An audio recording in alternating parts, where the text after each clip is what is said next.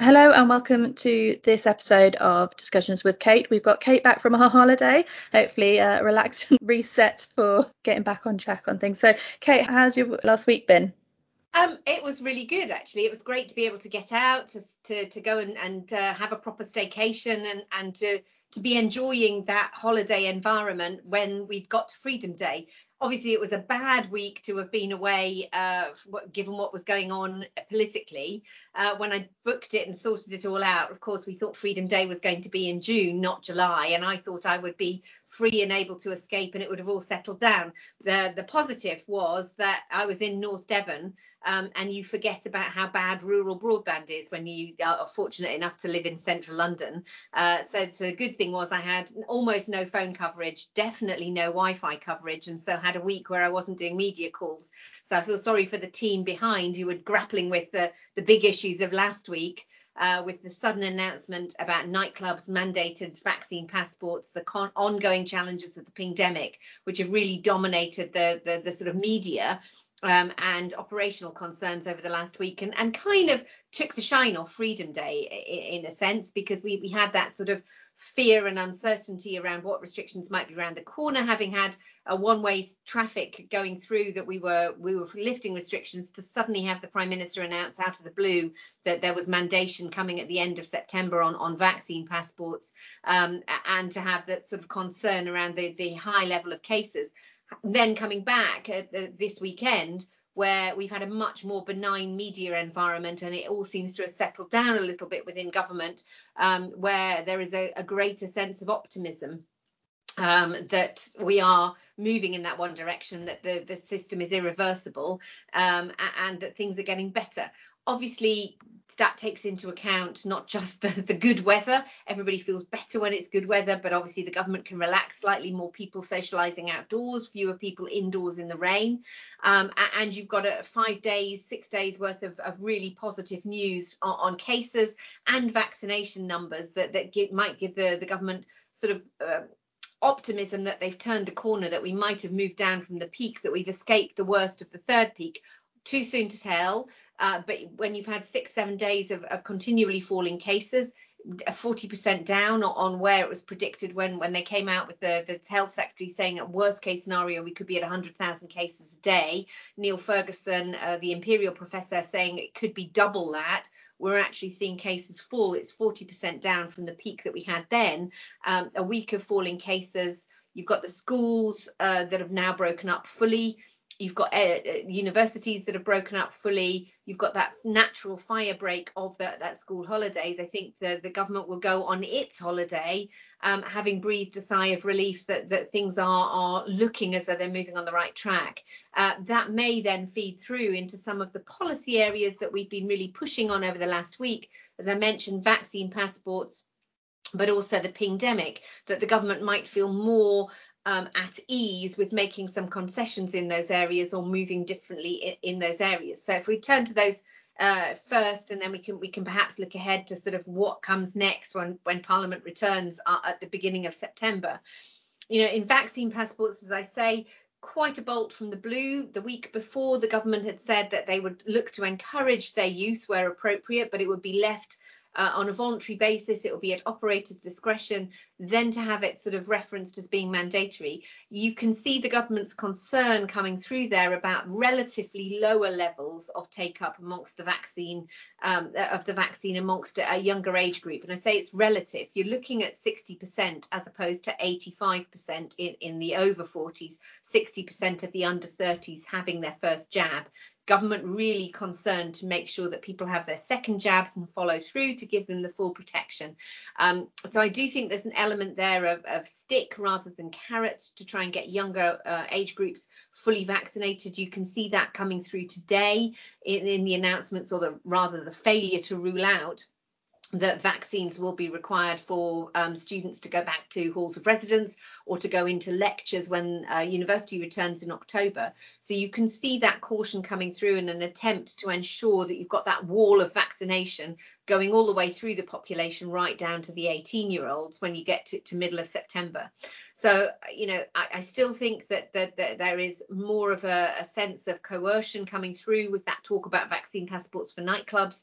Um, and there's still a lot of work that we can do to make sure that anything does come back when it comes in, it, it can come in in a voluntary way rather than it being mandated, and that it can be workable to make sure that that businesses are not adversely affected. So I think there's a lot more work to be done there, but you can see a government softening of approach as that more positive news around vaccine take up the efficacy of the vaccine. Number of people in the community who now have antibodies is at about 92%. That's both um, vaccinated immunity and acquired immunity through catching the disease and the signals that the cases are moving down may give a greater sense of relaxation. But obviously, that point of caution do you need to put restrictions back in place in September to avoid having to lock down in the autumn if we have a fourth wave?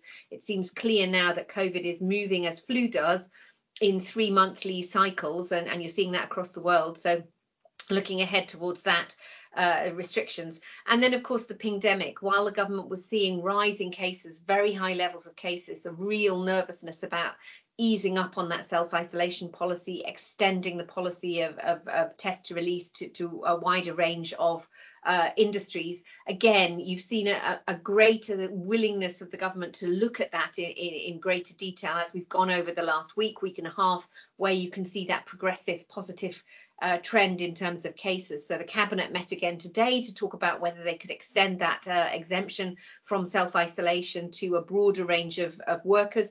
Still think it'll not be hospitality, it'll still be critical workers, but it could help with some of the pressures on the supply chain and it certainly helps to put pressure on to get that date of the 16th of August brought forward. And we worked with the, the London Mayor Sadiq Khan to get a letter going in to reinforce that point uh, about hospitality in the capital. So uh, again, regular meetings with government, regular pressure points coming through uh, around the impact that this is having commercially on businesses, and the more evidence we can provide from members to, to reinforce the point about the impact that the pingdemic is having on the ability of tourism and hospitality to recover, the more likelihood we are to be able to get the government to, to have a change of part on, on, that, on that policy. But it is going to be dependent upon that positive case numbers continuing. And all eyes really towards the end of this week when we should have the first clear indications that the 19th of July has not caused an acceleration of, of, cases coming forward. Likely to be a slight uptick likely to be a pause coming through in the rate of decline that we've seen over the last week but uh, by the end of this week we should have a clearer indication that, that the 19th of July has not caused a further mass uh, number of cases and therefore the recovery is back on track. At that point, I think ministers will be more willing to pause, uh, breathe a sigh of relief, and look forward to the next phase. Are there any other key dates we should be looking out for? Um, no, not really. I, I, think the end of this week, as I say, will be be the numbers when you're you're looking at cases. You've got about a 10 week period where um, uh, lifting of restrictions might cause an increase in the number of cases and then obviously you've got a, a week to 10 days after that before it starts to feed through in hospitalizations so uh, you're looking that's why they've projected out towards the 16th of august. Um, the next set of, of, key dates we're looking at uh, will be around end of july when they're looking again at the travel policy. Should they uh, extend that uh, you've seen an announcement today that um, British expats who are double vaccinated can come into the UK without self isolation from from those countries.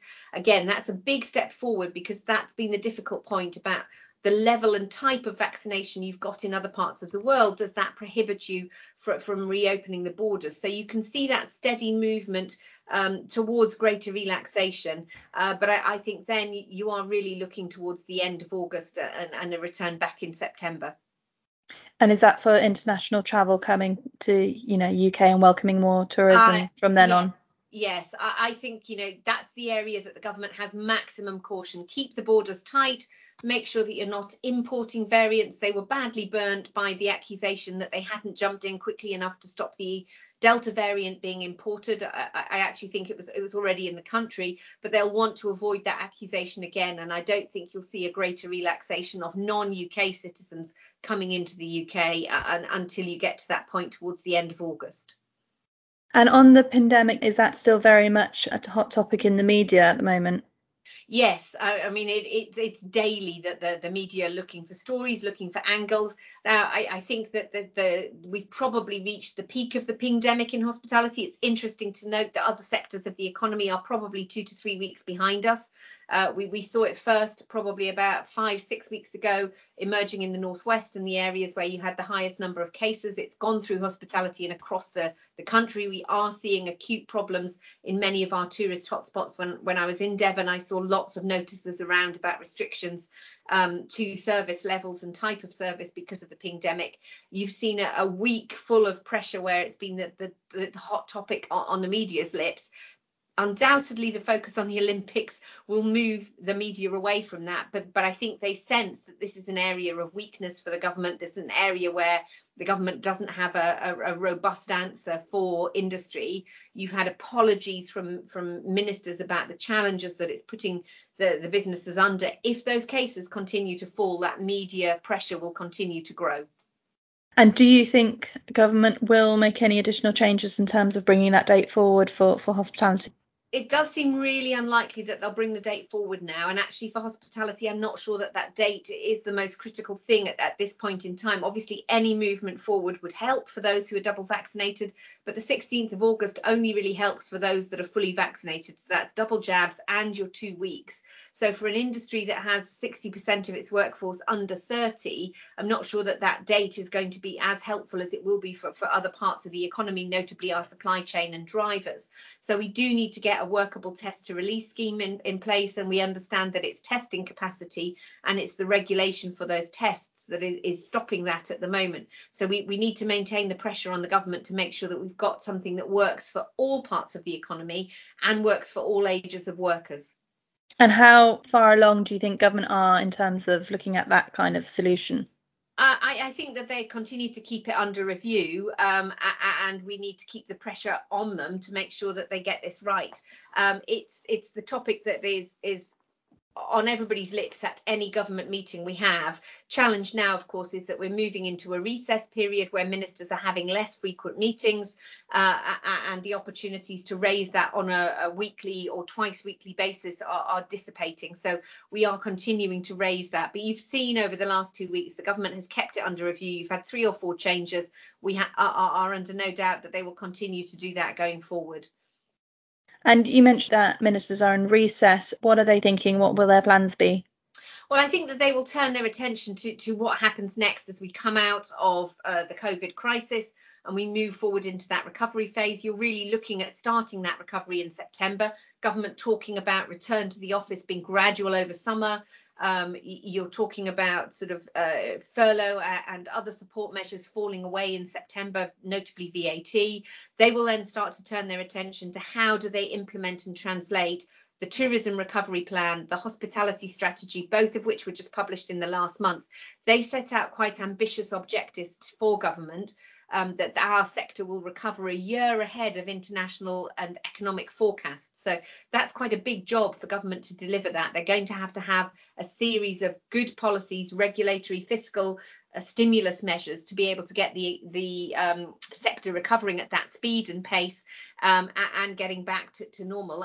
And I think you know they're they're also acutely aware of the ongoing skill shortage, labour shortage challenges, and, and, so there's a big piece of, of work that will be done over the summer to be able to get the vocational education strategy right, to be able to get support going into sectors like hospitality that that need to get uh, uh, upskilling a domestic workforce that's had disruption to to that uh, um, over the last two years. And there's a, a, lot of work we've been doing with the, the business department, but also the Department for Education to make sure that we get hospitality included in the lifetime skills guarantee, that we get hospitality and catering and tourism qualifications recognised within the vocational education strategy, and that we get the funding that goes alongside that.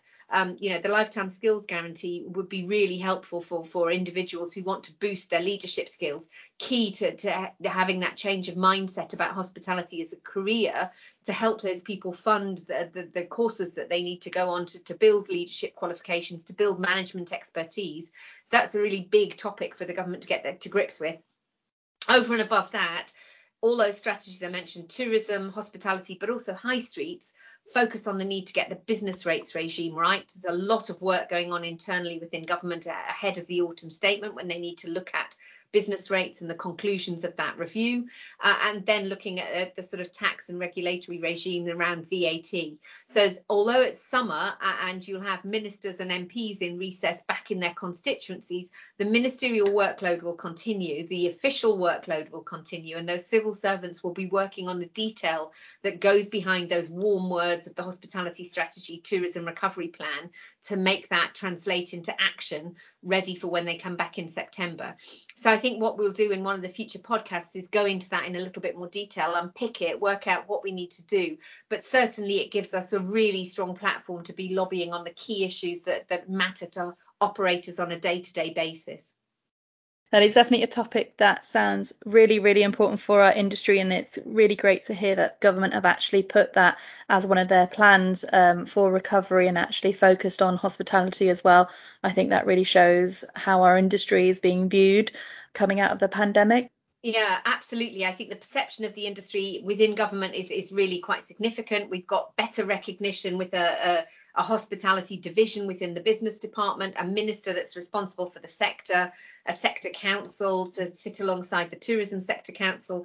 Lots to build on from September when MPs return. And I think for members, great opportunity while MPs are back in their constituency to get them into their venues, to talk to them, show them what's happening in hospitality, show them what they can do in their local communities to build that goodwill, which we will need in September when we come back to lobby really hard for an extension of the VAT cut, reform of business rates, and all of those things that we know the sector will need to recover we will unpack more on that um, in our future episodes. I think that's all we have time for today on this podcast, getting a little bit more insight on what's going on and what UK hospitality has been pushing for in government, still pushing hard on those pingdemic and the vaccine passports there by the sounds of it. So thank you, Kate, for giving us another update on what's been happening, still with your finger very much on the pulse there despite having your time off. Um, as Kate mentioned, if you are interested in organising one of the MP visits to your venue and you're a member of UK Hospitality, do get in touch with our team on policy at ukhospitality.org.uk and they will be more than happy to help arrange that. We will be taking a little break for the summer and we'll be back on the 19th of August when we will catch up with Leon, our Executive Director in Scotland, to find out what's been going on there. For any other questions or if you want to speak or hear about any other topics on this podcast, do email us as well, um, membership at ukhospitality.org.uk.